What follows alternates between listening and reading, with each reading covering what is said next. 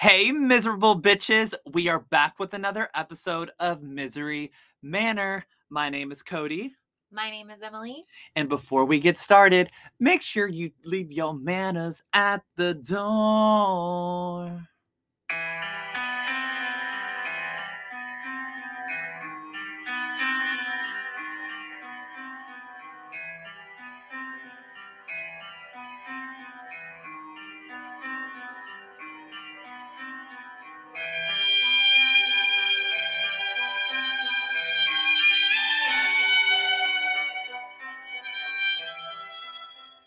Welcome. Well, did I scare you? Yeah, a little bit. Well, wake up, baby. I'm awake. Guess what today is? It's little Nikki's birthday. Oh, yes, that too. For those of you who don't know, she has a rabbit named Little Nikki, and it's more like Little Devil because the bitch is rude. Well, little Nikki is actually the devil's son. Oh, well, very fitting. Y'all should see her apartment. Poor baby. There is gnaw marks on everything. Um, and it, for those of you who don't know, Emily's very OCD. So she Diagnosed. diagnosed, not self-diagnosed by me. Um, so yeah, it's been a struggle, but happy birthday, little Nikki, one years old, and just thriving, I guess. Thriving, hating life. Just loving to hate. He is the worst. But Anyway. also, today is our 50th episode. Already I- 50. Completely forgot until you said that a minute ago. Five fucking zero, guys. We are halfway to 100 for those of you who don't know math. And I couldn't be more excited because this episode is honestly not like ones that we've done before. But we'll get into that in a second. But I did want to start off by saying a huge thank you so much to everybody who wrote reviews in the last couple of weeks. And Sometimes rated. and rated, wrote reviews, rated all that good stuff because a lot of times on Apple, especially, it takes a while for them to come in. So we see them like a week later. But this weekend, like Emily and I were sending screenshots to each other. We read every single one of them. And like the fact that you take the time out to write those big paragraphs, like, "Ugh, I love it, made me happy. It was a good feeling. It was such a good feeling. So keep them coming in. We love it. And we thank you so much. Honestly, you're the reason why we do all this. Um, because we have been doing this to each other for years, telling each other stories. Now we just have an audience that likes to listen to it as well.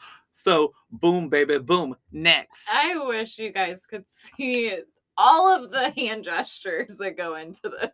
I wish they could see your ponytail.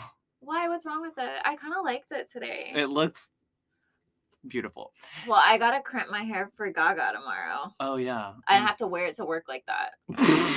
well, I won't be there. I'm at spa day. Anyways, all right. So, okay. So Emily and I thought of this this weekend. Um, a lot of the episodes that we've done, especially here recently, have been very dark, sad, heavy, scary. So we're gonna start off by saying something that we're thankful for for this week. What is something that's on your mind that you're thankful or for? something positive. Something Yeah. positive. It's something I did when I was really struggling with depression, and I um. I don't know, it helped me. I literally would write it down, three things every day, regardless of, you know, if it was just like, oh, my bed sheet smelled really good or Yeah, something like that. It's, it's- just because depression, you don't have to have something, you know, to be upset about. It's just your mind lying to you, basically. And that's Right. kind of how mine was. And I had to remind myself daily that I have so many good things around me. And so, Betrayed by the brain. yeah, exactly. So we Well, decided to Yeah. to and that. I mean, and especially because I struggle with anxiety, Emily struggles with depression and anxiety, and probably some other things too. but we're not the only people that do it. There's, s- I'm sure, so many listeners that feel in the exact same way. And we've gotten messages from people saying like, "Oh my gosh, I listened to you when you know we're sad or this, that, and the other." So happy to do that for you all. I Um, listen to us when I miss Cody. right, and I, yep, I so I'm gonna start first. So my big positive is that for once in the past like six months, I'm not feeling anxious anymore. I used to get really, really, really, really anxious about every single thing. It's where I would like feel like I'm gonna faint. I would convince myself that I had a brain tumor or that I had oh, that was a rough day. or that I had kidney failure. I was just making all this stuff up in my brain and it was literally sending me to the doctors. I almost went to the ER with Emily once. Um, but luckily, I've been able to be like, you know what? No, this is just anxiety. You're motherfucking fine. Go to the fridge, get you a vodka soda, honey, and you'll be fine. No, don't. I'm not encouraging that in any way, shape, or form. But I'm just glad that now I'm able to determine no, Cody, that's anxiety. And every other person probably has it too. You don't have a brain tumor. You don't have a clogged artery. You're only 30. You of all people having a clogged artery. so that's my happy, happy for me. Um, I would say I was really stressed at work the past few weeks, and this week I'm not. And I'm also able to. It's always hard for me. I always feel like I have to finish everything every day, but that's not how like work works sometimes you can just like put things away and then go to it the next day and i'm always like going home and working or on the weekend and trying to like finish things up and i've been able to just kind of like put it in a drawer and then not look at emails after work and just i know Right. that's stupid but it helps me Well, work life Beca- balance is very important. i know but i guess because i always feel like guilty when i'm just like super lazy but Mhm. not sleeping Right, because if I'm sleeping, I can't feel lazy, right? right. and that's why you sleep so much. yeah. So, awesome. Well, oh wait, and I have another one because yes, she's on a roll, honey. I know I researched A10 this weekend, one of my favorite cases, Oh, and. I'm gonna do a story. Emily has a story brewing, guys. I'm gonna hold on. finally join the podcast again. Hold on to your seats, honey, because she's gonna come on with the with the episode, and I cannot be more excited and nervous to hear it. No, I'm kidding. I told Cody, I was like, you do not need to be a part of it. I'm gonna do it, and it's gonna be fine. Yeah. Amen, sister child. All right, cool. Well, thank you. Love that. And we're going to do those weekly. And we're going to force ourselves to think of something positive, even if we Uh-huh. feel like things aren't going our way. Exactly. So, before we get into the case, I want to do Patreon shout out. Um, we have Rihanna or Rihanna. I'm not sure how to say it. She's from Australia. She bought into the $20 one. So I'm in the process of writing you a poem. Um, I also checked you have a, a bunch of guinea pigs and dogs, I believe. They are adorable. oh, So oh my gosh, her. I'm friends with her. on, on Instagram, Instagram yeah. because she was like, I just I'm very weird about like who I accept and who I don't.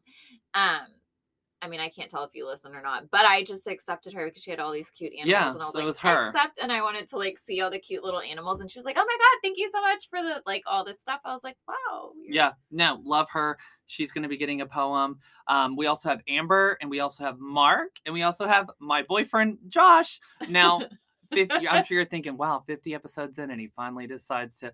He owns the right, or he bought the rights to the music that we play on here, and that's a hefty price too. So, and he's not the biggest true crime fanatic. He gets, you know, he doesn't like the scary stuff. He'd rather, you know, not and he listen to that. watches all of your documentaries Right. with you, and he's So- just super supportive. Right. So welcome everybody. If you want to be a Patreon, we have $1 tiers, 5, 10, 15, 20, all the way up. Um, any support is greatly appreciated. It helps us get the things that we need to help make this podcast thrive. So again, thank you so much. We just got the bath bombs in today that we're going to be sending the Patreons, and they smell fucking amazing.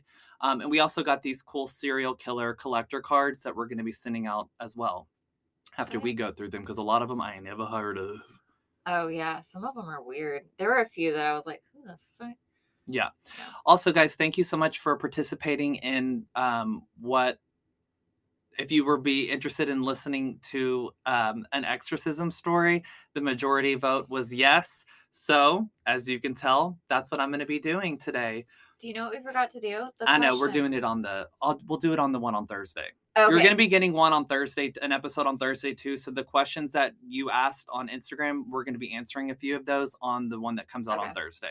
Sounds So I'm going to get into the story. So here we go. So the belief that evil spirits and demons can possess humans have been terrifying and intriguing people all throughout history. So exorcism is the religious or spiritual practice of evicting demons or other spiritual entities from a person or an area that is believed to be possessed. So crazy uh, stat. So today, around 2,000 exorcisms are requested each year, but only about 200 are being performed yearly. So it's still an active thing that's going on. Oh. but you have to have permission, and we're going to get into that. From so you can't Catholic just Church. yes. exactly. So on today's episode, we are going to be going through the exorcism and demonic possession of Anneliese Mikel. So her story is what inspired the 2005 popular horror film The Exorcism of Emily Rose, which is one of my all-time fucking favorites. I That's tried to I'm get named after. I'm I tried to get Josh to watch it this weekend, and he was like, absolutely fucking not. So we watched Halloween Town instead.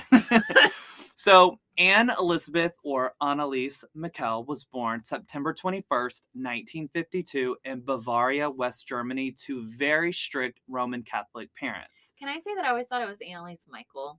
Mikel is how Oh. they say it. We can say Michael. Anneliese was the second of four girls and was raised by her parents, Joseph and Anna. Like many in the area, Anneliese and her family were very religious and attended Mass twice a week, and they prayed the rosary every single day. Her Mhm. family took their faith very serious and were strict in their approach. So every morning, prayers, every night, prayers. The house was decorated throughout with like religious symbols, crosses, statues, the whole nine yards, honey. It was like walking into church into their house, okay? Oh wow. So in 1968, when Anneliese turned 16, she experienced her first seizure. In one instance, Anneliese lost consciousness during the school and was found by her classmates to be in a trance like state, just staring off into the distance and walking around like a zombie. So she had a seizure and then got up. Are all seizures like No, so some of them can just happen like sporadically in your brain and just be very subtle. Oh. um, or some can be the convulsions, which we'll get into because she had those Yeah, as okay. well. So another time she was sitting next to her friend and she just passed out. Luckily, Anneliese quickly snapped out of it and simply assumed that she was like dehydrated, tired, stressed Mhm. out, and just kind of thought nothing of it.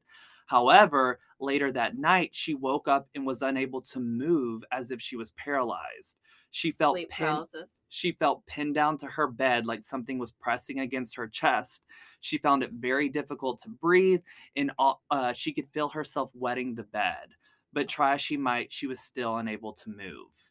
So Anneliese shared a room with one of her sisters and tried to wake her sister up in the nearby bed, like for help. Mhm. But as she tried to open her mouth, Anneliese's tongue was paralyzed and she was unable to speak or move it. So within a few minutes, the pressure finally lifted. Um, and Anneliese recalled uh, being very sore all over, um, and she could still even barely move when she came out of it. It was like Mm. kind of like me with my hurt but fucking back. Um, so very, you know, sore, not really able to move like she could before.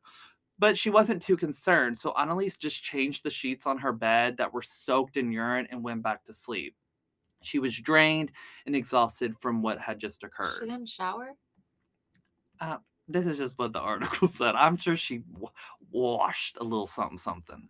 So in the morning, Anneliese told her mother what had happened, but the uh, but the episode that she had experienced was basically ignored by her family, and they told her, "Oh, you're just tired, or you're just stressed. You need to go to bed earlier. You know, you need to drink some more water. Just try to relax, try to calm down. You know, let's go pray."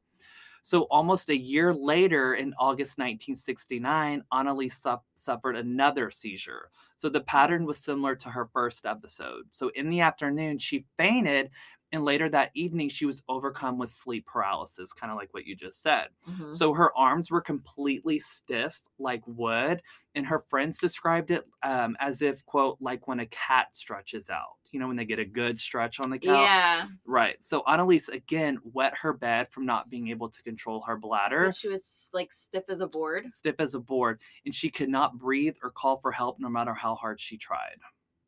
So, like the last time, the seizure episode lasted a few minutes, and then she felt the pressure lift and was able to clean up and go back to sleep. There was now a pattern, and her mother was now getting very concerned. So, it wasn't just like, oh, you're tired, oh, you're stressed. Like, these are increasingly becoming more severe. Like, we need to do something. So they went to go see their local physician, Dr. Vogt, and after hearing what he had, uh, she had been through, he referred her to a neurologist, Dr. Luthi, who ran a number of tests on her, including a EEG, which is a brain scan, and reported that she quote had a normal psychological alpha type brain activity, which means he saw no abnormalities. Oh, So the two doctors hypothesized that she was likely suffering from cerebral seizures due to temporal lobe epilepsy. tempura. Temporal. Bitch, not tempura sushi. Mm. But but no drugs and no treatments were uh, prescribed to Anneliese at this time. So one year later, in June 1970, Anneliese suffered a third seizure, and another uh, neurologist examined her and ran another EEG, which the brain scan showed normal brain activity again. But regardless of the results, taking everything that Anneliese had experienced and was going through, she was prescribed anticonvulsant medication. Okay, so I know that it's not. I don't know if I'm saying it correctly. I don't think it's uncommon for children, preteens, teenagers to have those types of Mhm. um, episodes and then grow out of them. Well, because a lot of what I read, it could be a hormone imbalance, That's and she was going through her teenage years into college, so that was one theory that they might have had. So you're right. and like even I know like babies and stuff can have them, and I don't know if it's just because like they're so fragile, Right.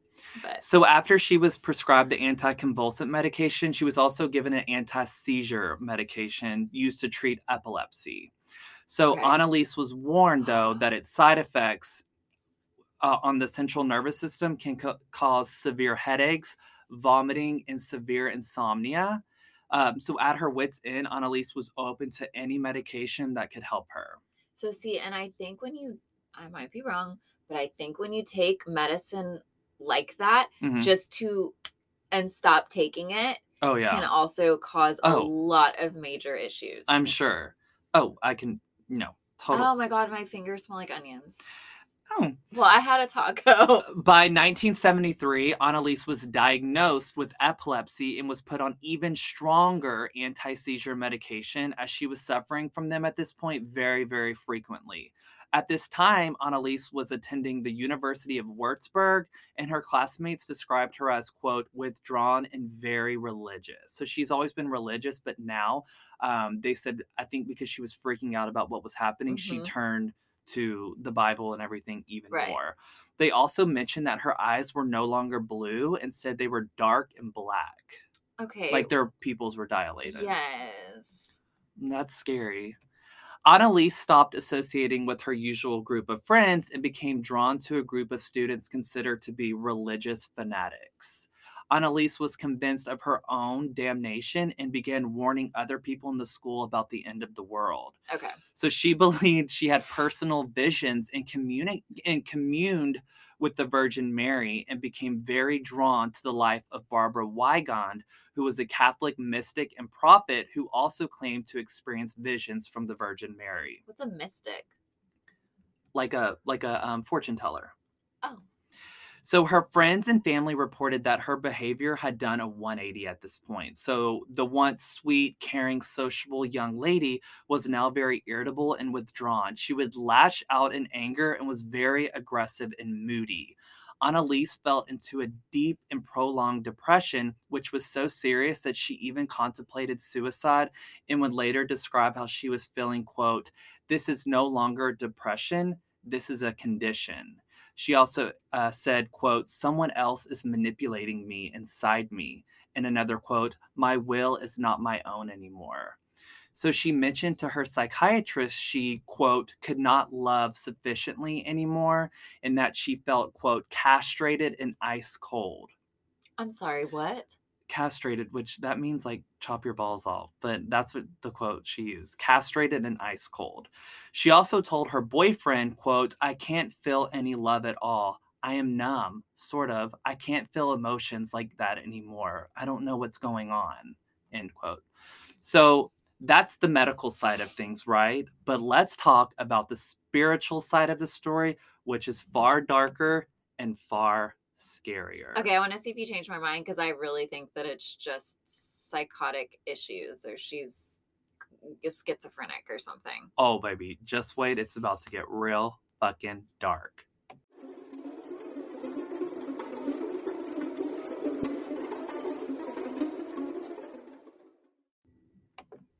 So, around the time of her third seizure, Anneliese began having visions that would plague her for the rest of her life. In public, people's faces would turn demonic and scary, and she would hear growling voices throughout the day. Despite medical treatment, these visions would never stop for her. So, in September 1973, Anneliese told the neurologist, Dr. Luthi, of her demonic visions and that she felt that the devil was inside of her. She said she could smell horrible, horrible smells throughout the day, such as burnt fecal matter. However, none of Anneliese's doctors, classmates, teachers, or even her boyfriend ever complained of a foul odor coming from her or around her. How do you know what burnt duty smells like? She knew. Anneliese would hear knocking noises throughout her house, as well as hearing creaks and sounds as if large beings were walking through her home, and voices telling her and whispering to her that she is damned and would, quote, rot in hell. Okay. So, after hearing this and unable to figure out what the fuck is going on, Dr. Luthi recommended that they consult a priest. But Dr. Luthi would go on to deny this later and said that he would only recommend another medical professional to her. Where did she meet Dr. Luthi? Was it through the It was referred- friends? No, it was referred by the first doctor that she visited. Okay. So Anneliese's extremely religious parents began to think that she was possessed as well. She said um, she saw Anneliese standing in front of the statue of the Blessed Virgin Mary in their house, and her face was full of hatred, her eyes jet black, and she was frozen in anger and fury at just the sight of the statue. What do you think she looked like? Can you make the face? No, but you're making it right now. It's your natural face.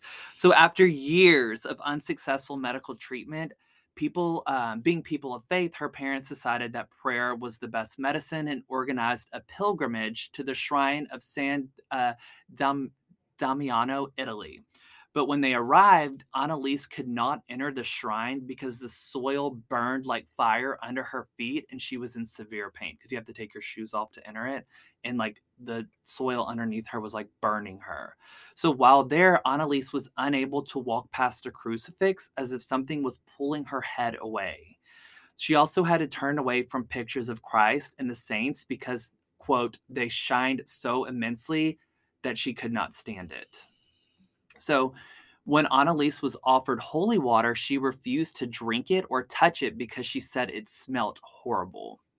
Her father actually brought, uh, bought her a religious medal, but she could not wear it because it, she said it pressed so hard on her chest that she could not breathe and it nearly suffocated her.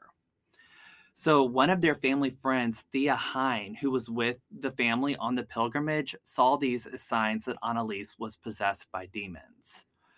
So, starting in the summer of 1973 and over the next two years, Anneliese began to meet with a number of Catholic priests. One of them was Father Alt, who himself claimed to be a psychic and said he had the ability to tell if somebody was truly possessed by demons. At the other end of the spectrum, she met with uh, Father Herman, who believed that she had a medical condition and advised Anneliese to continue to see the doctors. He was like, I don't know if you're possessed. I would go with your doctors, you know, continue to do your medication. So, when Anneliese asked the church for an exorcism, Father Herman said he believed that she was normal and shy, but did not show signs of um, possession. So, one priest said, when asked about the signs of the possessed individuals, okay, so this is, he was asked, like, what are some signs of somebody being possessed? And he said, quote, there are specific signs. For example, if a person, person, if a A person has an aversion to walking into a church and not being able to view a crucifix or image of Christ. Another sign could be if a person possesses a language that they had otherwise could not speak. They can often take on a serpentine look and quell up in a very serpentine body language or manner. I have seen all of this happen before. End quote. So, by July of 1975, Anneliese's condition was extreme. She would tear her clothes off, urinate on the floor, and would attack and insult her family. She crawled on all, flo- uh, all fours and barked like a dog under the table for two whole days. Anneliese said that the demons would not allow her to eat proper food, but forced her to eat um, insects like flies, roaches, and spiders. And oftentimes she would drink her own urine and was seen licking it up off the floor. I remember reading that. So Anneliese would genuflect, which means fall to your knees in prayer, up to 400 and 600 times a day. She would munch on coal from the fireplace and even bit the head off of a dead bird on the side of the road, Why was she on the road? like on a walk. Because they weren't in her body the entire time. So, like, she would see, like, it, they would just enter her body at random points. Because sometimes she was perfectly normal and then they would kind of take over her. This And is in a one- very sick individual. And in one instance, um, her mom said that she picked up a dead bird and bit its head off. So she was described as having superhuman strength and was reported being able to throw her sister across the room, quote, as if she was a rag doll. So Anneliese would only sleep around one to two hours a night. And when she wasn't asleep, she was running around the house screaming. And she's terrifying the family at this point. So she's just screaming at all or hours dropping to her knee. What did you call that? genuflect. It's like a religious term for just falling to your knees in prayer. So she was running around the house screaming. She was praying. She was begging for mercy. So her attack on religious symbols continued. So she would knock off the religious paintings on the wall. She would break the rosaries and smash the crucifixes. Oh, good. Anneliese's physical appearance changed significant, significantly. She had bruises all over her face and body, swollen cheeks, um, black eyes, broken teeth, and a severely malnourished and sunken face from the lack of food. She was a beautiful girl. I know it's and when so you sad. see the pictures of her, it's it it literally does not even look like a human. the or heebie-jeebies. So, because of all this, Father Alt declared that Anneliese, quote, did not look like an epileptic and that he did not observe her experiencing any seizures. However, Father Alt believed that she was suffering from a demonic possession and urged the local bishop to allow an, an exorcism to happen ASAP. So, in a letter to Father Alt in 1975, Anneliese wrote, quote, I am nothing. Everything about me is vanity. What should I do? I have to improve. You pray for me, please. And also told him, quote, I want to suffer for other people, but this is so, so cruel. So she wanted at the same time to also let this be known to people so that she could be like, if other people are suffering from it, they could learn from it. Kind of like in the movie, they made it seem that way too. Um, Mhm. but she's saying, you know, this is so, so cruel. So another Catholic priest, Father Rodewyk, an expert in exorcism, also determined that Anneliese was possessed. He recommended an exorcism be performed as well. So on September 15th, 1975, the right to perform an exorcism was granted by Bishop Joseph Stangl, and it was to be carried out by Father Renz and Father Ott. But it was required that the exorcism be carried out in secret because they didn't want the public to go crazy about it. So the bishop never asked for any documentation of Anneliese's mental history or any second opinion from either her psychiatrist or a neurologist. So, just to mention, it wouldn't be until 1999 that the rite of exorcism would be revised. So, they're, they basically have to check off all these boxes before doing it. So, now, quote, um, it says forbid exorcisms on people who are believed to have been subjected to evil spells or curses and or are mentally ill. A thorough medical examination is essential and that's still to this day. So that's good at least. So with the permission now granted father renz and father alt conducted their first exorcism on september 24th 1975 and it was the first of 67 exorcisms that would be performed on anneliese and let me tell you, it was just like how you see it in the movies. 67 and what? Over 10 months. Oh, that is wild. So Anneliese's parents stopped consulting doctors at this point at Anneliese's request and relied solely on the exorcisms to cure their daughter. Can we just say that that's more than one a week? Oh, it was happening like one to two times a week. So when Anneliese was splashed with holy water, Anneliese screamed and cursed and tried to attack the people in the room. She became very physical and had to be held down or chained to the bed because of her superhuman strength. So, like I said, they conducted one to two exorcisms a week over a 10 month period. So the exorcism sessions lasted up to four to five hours. I know.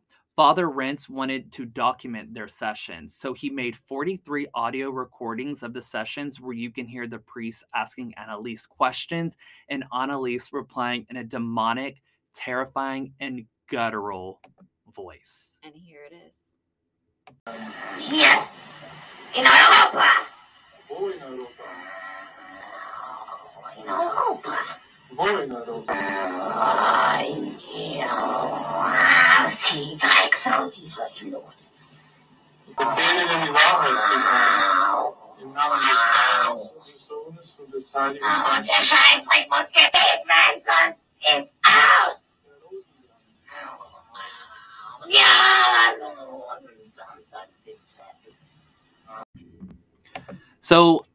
Father Renz and Father Alt believe that there were six demons possessing Anneliese, including Lucifer, Mhm. Judas, Mhm. Cain, Nero, Hitler, and a priest from the 16th century named Valentine Fleischmann. So he was like expelled from the Fleischmann? church. Anneliese also gave accurate details about him that Father Alt claimed she had no way of knowing, like about himself. Oh, okay. Yeah. I thought you meant about. No. So during one of the tapings of The Exorcism, when Father Renz demanded Anneliese, say your name, Anneliese growled, I, Judas, Nero, Cain, and Hitler. That's five of us. So during the exorcisms, the priests had conversations with the various demons that went Mhm. back and forth. And I'm going to play another clip for you.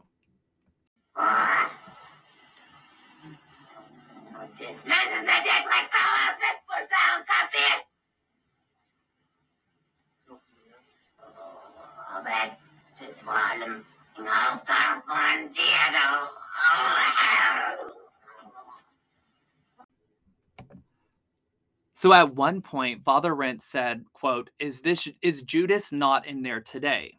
Is he tight-lipped today? Anneliese replied, Yes, Renz then said.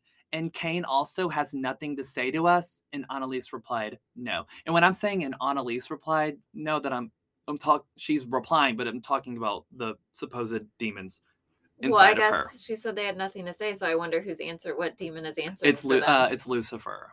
oh, So, and that's in the recording too. So, Renz continued and asked Anneliese, What about Nero?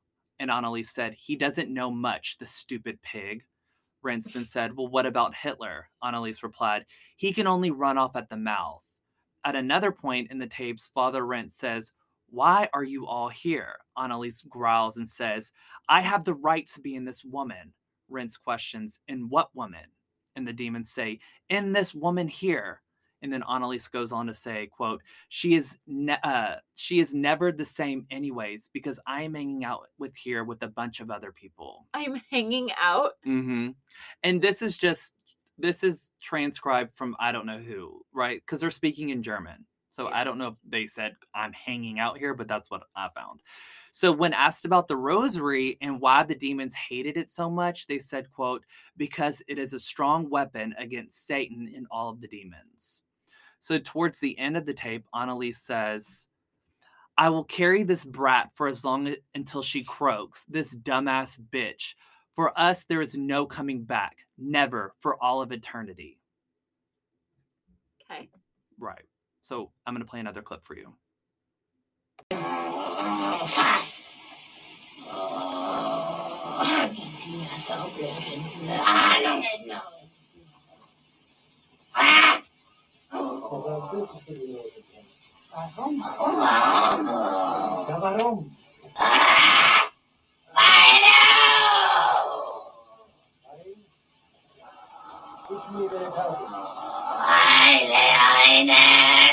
Nein, ich sag's nicht. Ich will diese Bewegung. So then Renz says, Why are you still lingering here? Anneliese says, Because I like it. And then starts to like laugh in this horrible, horrible way. Mhm. Then he asks, Was she really that sick? And Anneliese says, Yes. Responded by, Did you do that to her? And Anneliese says, Yes. She lay in bed at least once every four weeks with a fever. All of the illnesses, we have accomplished that. Father says, But besides that, Anneliese is healthy. Only you make her sick? And they say, Yes. So here's some cool shit. So no examples of g- I'm gonna fuck up this word glossolalia were present, which is the phenomenon of apparently speaking in an unknown language, especially in religious worship. So not like Oh. tongues, it's just like being able to speak in some sort of other language. So during the exorcisms, Judas didn't speak Aramaic, which is a um it said online it is a Babylonian Jewish Okay. language from old times. So Judas is known to speak that, but he did not speak that language when they were talking to him. Um, but Nero did speak Latin when they spoke to him. However, Anneliese was familiar with that language through mm-hmm. church and school, so they Yeah. didn't think too much of it. And of course, Hitler naturally spoke German, so which is Anneliese's native language. As a test, though, Father Renz questioned Anneliese in Chinese, to which they responded, quote, if you want to ask something, ask it in German. Although Anneliese or the demon quickly followed up with, but I did understand that. Like, I know, I laughed too, and I was like, what the fuck? Just e-" anyways. so other attempts were made to test whether or not Anneliese was truly possessed. So at one point, Father Renz filled up five water bottles with water, some with tap and some with holy water. Mhm. So the bottles were unmarked, yet Anneliese still responded only when the holy water was used on her and it was like burning her. The other bottles gave no reaction from her at all. Okay, but when you say it, what's burning her? Like burn like she was screaming as if it was burning her. okay, so see, that is my problem. When you're burned, you can physically see it. Right, but yeah, but also she's smelling things that no one else can smell, so who knows. So throughout the 10 months while the exorcisms took place, Anneliese's seizures worsened. Obviously, she's not on the medication, but she was refusing medical treatment. She also refused to eat or drink, saying that the demons would not allow her um and she was weighing under 80 pounds at this point. And she's But- 21. Yeah, in her 20s. But Mhm. she still had superhuman strength, which they were like, oh my gosh, like you look frail, but you are still able to, like, you know, throw things across the room, throw and shove people. Um, but when she would come out of these, um, I guess, possessed states, she asked, she's starting to talk about wanting to die more often. I think she had just had it. So in May of 1976, Anneliese deteriorated further. She was banging her head against the wall, biting herself and others around her. So her family had no other choice but to like tie her up for fear of her safety as well as theirs because she's hurting herself, she's hurting them. They said at one point she tried to jump out of a window. Um, and they said at night was the scariest because she would make these horrible, like scary laughing Oh, sounds My God. because keep in mind she wasn't in this possessed state all the time. She would come to and in the recordings which by the way i'm going to post on patreon the full recording and the full transcripts. There's parts where she comes out of it and it'll say like anneliese and anneliese is like no this needs to stop. I'm scared and then it like sucks her back in and she's starting to talk like in the different voices again what do you think her room smelled like? well burnt fucking feces no like piss and sadness so I don't mean to laugh about this because she did die. So Anneliese's last exorcism took place in June 30th, 1976. By this point, she was completely emaciated and suffered from pneumonia and high fever. She was too weak to move and needed help from her parents. So, in her last recording, some of her last words were, please, absolution. And she also said, quote, Mama, stay with me. I'm so afraid oh my God. which breaks my heart. That and her mom stayed by her in every in like the pictures that we post, her mom was with her. And I think I'm going to get to this in a second, but from her falling to her knees so often during the exorcisms, her mom was having to help her up because her uh, bones and her knees were shattered. Yeah. So sad. So the following morning at 8 a.m. on July 1st, 1976, um, Anna, Ma- Anna Michel find 23-year-old Anneliese dead in her room. She weighed 64 pounds. Jesus. And her autopsy said that she died of malnutrition and starvation. The autopsy also showed that she was severely uh, dehydrated. She had broken teeth, black eyes, and her knees were broken from, like I said, kneeling so much during prayer. Strangely enough, though, the autopsy also showed that Anneliese had normal, healthy brain, and there was no damage that would even cause an epileptic seizure. Um, and the doctor that looked at it said not even on a microscopic level. So there was no like scar tissue. They said they could see a lot, um, tumors sometimes. There was normal brain. So that's okay, but is this a doctor that believes in exorcisms? this is just the doctor that is doing the autopsy. So oh, who the knows? medical exam. Okay. Examiner, yeah. So Anneliese also had no ulcers, which are oftentimes present in victims of starvation, but Mhm. it was noted that she had severely dilated pupils. So after the investigation, it was determined that Anneliese's death could have been prevented up to one week before she died. So because of this, Father Alt, Father Renz, and Anneliese's parents were Mhm. arrested and charged with negligent homicide Homicide? homicide. So Bishop Joseph Stangl, who approved the exorcism, was not charged despite having been in contact with both priests throughout the whole ordeal. He claimed that he was not aware of Anneliese's medical or mental conditions. Who but remember, the bishop who granted the right for them. So he was like, I wasn't aware of Anneliese's medical or mental conditions, but he didn't ask.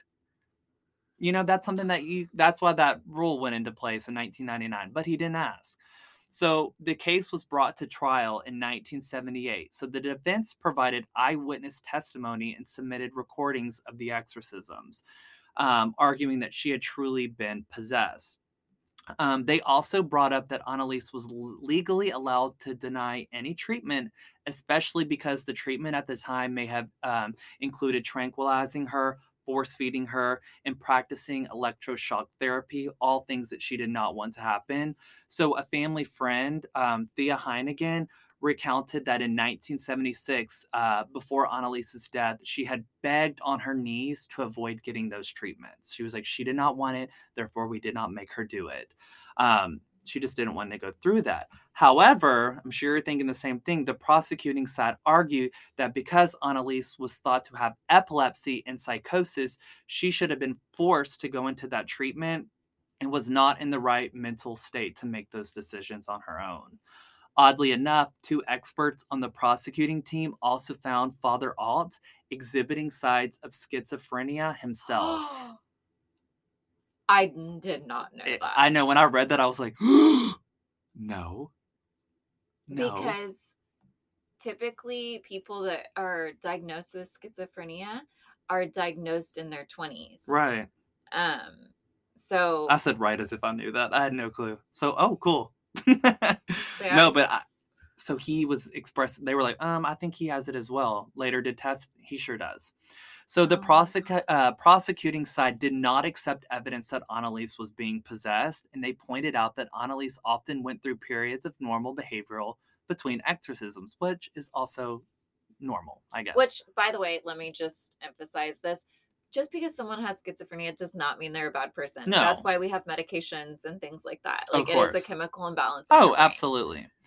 So, um, they also argued that her medication successfully suppressed her seizures, but eventually morphed into, quote, a delusional psychosis associated with epilepsy, where the exorcisms fed into Anneliese's delusions that she was being possessed. Yeah. So, this meant that, according to the prosecutors, her psychosis was brought on by the medication she received. But did they talk anything about how she was became so fanatically ingrained in, In that? the religious thing, Yeah. I don't know where that stemmed from. because if it's like they're talking about this and then she's also depressed and have these other issues and she already knows you know it's kind of like when psychopaths or whatever are doing like a lie detector test they can like change themselves to Right, of- defeat, so no, that's- totally. So I'm sure they got into that at some point, but I do want to note though. So I just said that the um according to the prosecutors, her psychosis was brought on by the medication she received. But I do want to note um, it is actually unknown if the seizure stopped because of the medication or just stopped on their own because Anneliese was having visions of all this shit before the medication. yeah Um, so the court eventually ruled against the family and Father Renz and Father Alt, sen- sentencing them to six months in prison and payment for all court costs. So Father Six Renz, months? Yes, Father Renz and Father Alt would receive a three-year suspension. So the court said that Anneliese was unable to make decisions for herself and should have been forced to have the medical care. So Professor Phil, um, Fel- Felicitas Goodman, so she's the author of The Exorcism of Anneliese Michel, mentioned that the theories that Annalise had epilepsy were presented in court as facts, not speculation. I'm just like they spent six months in prison and she spent ten months being exercised. Right. Exercise. I said that too, and I was like, is that the right term? Because I don't want you to think that she was just on a treadmill in between. So in 1978, Anneliese's body was dug up from the grave and reburied elsewhere. So Mr. and Mrs. Michel told office officials that they wanted to transfer their bo- uh, daughter's body to a higher quality coffin because right after her death, the body had been buried in a hurry, and this was um, kind of forced by the Catholic Church. However, a Bavarian nun came up to Mr. and Mrs. Michel and uh, told them that she had a vision that Anneliese's body was perfectly preserved, which to her was an evidence was evidence of a possession. So the parents were like, "Oh shit!" So when they dug up her body, it was examined, and it was deteriorating perfectly fine. It was normal. So then she was buried in the Klingenberg Cemetery in Klingenberg, uh, Bavaria, Germany, where she's from. So to end, on June 6, 2000, uh, June 6, 2013, a fire engulfed the house where the family lived. Although the local police determined that it was just a case of arson, a lot of locals think that it was because of the exorcism. I didn't know that. Were there still family members that own that home? No. So, and they were close to death by that point too, because I mean they're old. So to this day, skeptics and believers continue to argue whether or not Anneliese was really possessed or someone who suffered from a severe neurological disorder. Dun dun dun. I personally, you know what, I went into this thinking that she was possessed, but after reading all of the medical, like the neurologists and stuff, Mhm. I um, think that she was suffering with, you know, severe uh, neurological issues. Poor thing.